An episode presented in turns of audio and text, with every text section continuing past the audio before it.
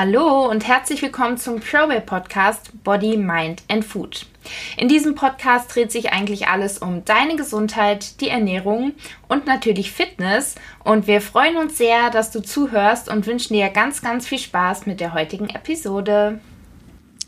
Heute erzähle ich euch, worauf ihr bei einem Proteinpulver achten müsst, damit ihr da eben die richtige Kaufentscheidung trefft und ein Produkt habt, das auch wirklich sinnvoll und effektiv ist. Also Vorab, ihr braucht kein Proteinpulver. Das ist nichts irgendwie Magisches, was euren Muskelaufbau verbessert oder optimiert und was unabdingbar ist, sondern es ist einfach, ja, ein Lebensmittel, meiner Meinung nach auch eher wirklich, also nicht wirklich ein Supplement, weil es eigentlich ein Lebensmittel ist, für mich eher, ähm, aber das ist gar nicht so wichtig, wie man da unterscheidet, aber es ist eben ein Lebensmittel, das einem ermöglicht, ohne viel Aufwand Protein zu sich zu nehmen. Das ist eigentlich der Sinn hinter dem Proteinpulver. Natürlich kann man es auch zum Backen oder Kochen benutzen und dann einfach den Proteinwert der Mahlzeiten erhöhen, aber es geht einfach darum, dass man das als Lebensmittel mit einem sehr hohen Proteingehalt sieht und dass es den Zweck sozusagen erfüllen sollte, dass man mehr Protein zu sich nimmt. Wenn ihr das durch die normale Nahrung gut hinbekommt und da andere Proteinquellen habt, dann braucht ihr kein Proteinpulver. Das ist, wie gesagt, rein aus Einfachheit, dass ihr einfach ein Produkt habt, mit dem ihr schnell eine hohe Proteinzufuhr erreicht. Und wenn ihr da Probleme habt, dann ist sowas eine super Alternative. Also worauf sollte man achten? Ganz wichtig, vorerst müsst ihr erstmal schauen, was für ein Proteinpulver wollt ihr konsumieren? Wollt ihr eins mit ähm, aus Milchprotein oder ein veganes konsumieren? Denn das sind normal die zwei Optionen, die man hat. Wenn ihr ein veganes ähm, konsumieren wollt, dann würde ich euch zu ähm, Reis, Erbsen oder Hanfprotein raten oder eine Mischung aus den dreien. Die haben alle ein super Aminosäurenverhältnis. Vielleicht nicht ganz so gut ähm, wie das eines Milchproteins, aber wenn ihr ähm, ja einfach irgendwie vielleicht Verdauungsprobleme habt, wenn ihr ein Milchprotein konsumiert oder das aus ethischen Gründen nicht machen wollt oder was auch immer euer Grund ist dafür, dass ihr ein veganes konsumieren wollt, dann ist es vollkommen in Ordnung und das sind auch sehr, sehr gute Proteinquellen.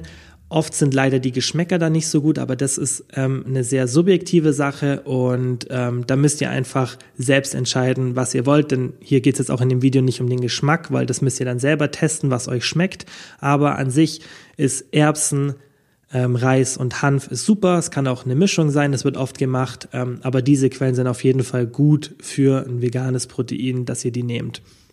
Was ich nicht machen würde, wären Sojaprotein, weil es halt oft sehr schlecht vom Aminosäurenverhältnis ist und dann seid ihr eben mit Reis, Erbse oder Hanf ein bisschen besser bedient. Soja ist zwar oft sehr günstig, aber ich glaube, es gibt auch günstige Hanfproteine mittlerweile, ähm, aber ja, da würde ich eher, wie gesagt, zu Erbsen, Reis und Hanf greifen ähm, für die vegetarische oder vegane Variante. Und ähm, ja, wenn ihr Milchprotein konsumieren wollt, dann würde ich darauf achten, dass ihr eins habt von dem Hersteller, dem ihr vertraut. Denn in der Vergangenheit gab es immer wieder Fälle, in denen ja die Proteinpulver einfach mit billigen Füllstoffen gefüllt wurden und dann der Proteingehalt, der auf der Verpackung steht, nicht der ist, der dann ähm, ja einfach wirklich im Protein drin ist und ihr wollt ja etwas kaufen, was euch ähm, viel Protein gibt und wenn dann natürlich Füllstoffe drin sind, dann ist das nicht so optimal und leider sind die Kontrollen dann nicht so ähm, ja so streng einfach. Deshalb müsst ihr euch einfach für einen Hersteller entscheiden, dem ihr vertraut oder ihr fordert da ein Analysezertifikat an ein vertrauenswürdiger Hersteller hat es auch und ähm, hat es dann von einer unabhängigen Analyse, ja, lässt er einfach schauen, okay, was ist da wirklich im Protein drin und dann könnt ihr sehen, okay, wie viel hat's denn. Der Proteingehalt sollte irgendwo zwischen 80 und ähm, 90 Prozent liegen. Das ist dann so ein super Richtwert, an dem ihr euch orientieren könnt. Alles, was drunter ist, natürlich so 78, 79 ist auch noch okay. Aber normalerweise sollte da jetzt nichts anderes noch drin sein. Das ist ganz wichtig, weil oft wird dann irgendwie keine Ahnung, Maltodextrin oder, oder irgendwas anderes beigemischt, Kohlenhydrate oder Sachen, die ihr einfach nicht drin braucht, weil ihr wollt ja ein Proteinpulver, ihr wollt kein Weight Gainer oder sonst was, ihr wollt in dem Fall ein Proteinpulver kaufen, also solltet ihr möglichst ein Produkt wählen, das wenig Fett, wenig Kohlenhydrate und viel Protein hat und ähm, da dementsprechend sozusagen die Entscheidung treffen. Und dann müsst ihr natürlich noch schauen, okay, vertragt ihr Laktose, denn viele Menschen sind mittlerweile laktoseintolerant oder haben eine leichte Laktoseintoleranz und können somit nicht so viel Milchprodukte konsumieren, halten vielleicht ein bisschen aus. Ähm, und wenn ihr das seid, dann könnt ihr natürlich trotzdem zu einem Milchprotein greifen. Dann müsst ihr natürlich eins wählen, das einen sehr niedrigen Laktosegehalt hat. Das kann euch dann auch der Hersteller sagen. Oder ihr nehmt einfach Proteinpulver, die Laktose beigemischt haben. Und ähm, das ist natürlich, äh, die nicht Laktose beigemischt haben, die Laktase beigemischt haben, also das Enzym, was die Laktose aufspaltet.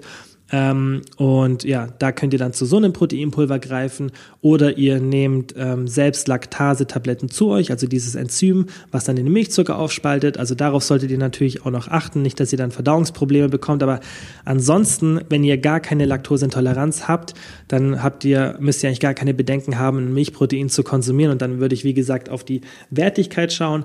Und dann als allerletzten Schritt kann man noch darauf schauen, was für ein Milchprotein das ist. In der Regel wird entweder Whey oder Casein verwendet und da würde ich ehrlich gesagt jetzt auch nicht so explizit darauf achten. Es wäre in den meisten Fällen vermutlich am sinnvollsten, wenn es eine Mischung wäre. Also das wäre super, wenn es eine Mischung aus Whey und Casein ist, weil das Whey wird eben schneller aufgenommen und ähm, das Casein langsamer und so versorgt ihr den Körper auf kurz- und langfristige Zeit. Das wäre natürlich optimal, aber wenn ihr zum Beispiel sagt, okay, das Casein, Protein, das kaufe ich mir lieber, weil das mich einfach ähm, oder weil ich es einfach zum Backen oder Kochen besser benutzen kann, weil das ist ein bisschen feuchter, glaube ich, und meistens kann man dann damit besser backen.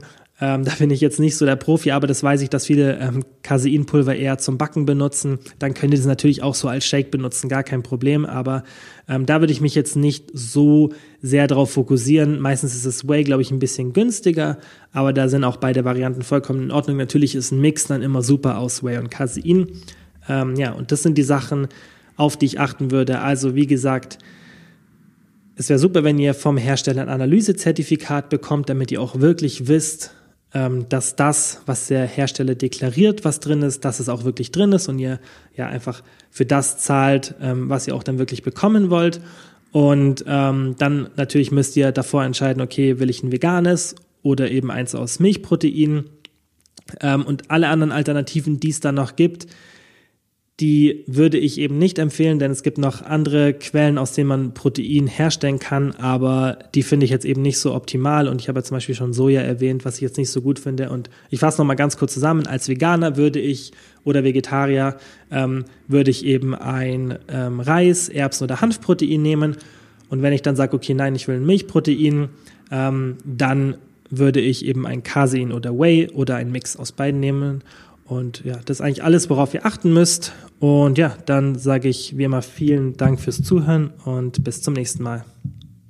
Das war's an dieser Stelle auch schon wieder mit der heutigen ProWeb Podcast Episode und wenn sie dir gefallen hat, würden wir uns sehr sehr freuen, wenn du sie mit deinen Freunden teilst oder auch eine positive Bewertung auf iTunes dalässt. Das ist ganz ganz schnell gemacht. Außerdem kannst du uns gerne auf Spotify oder iTunes abonnieren und wir freuen uns aufs nächste Mal.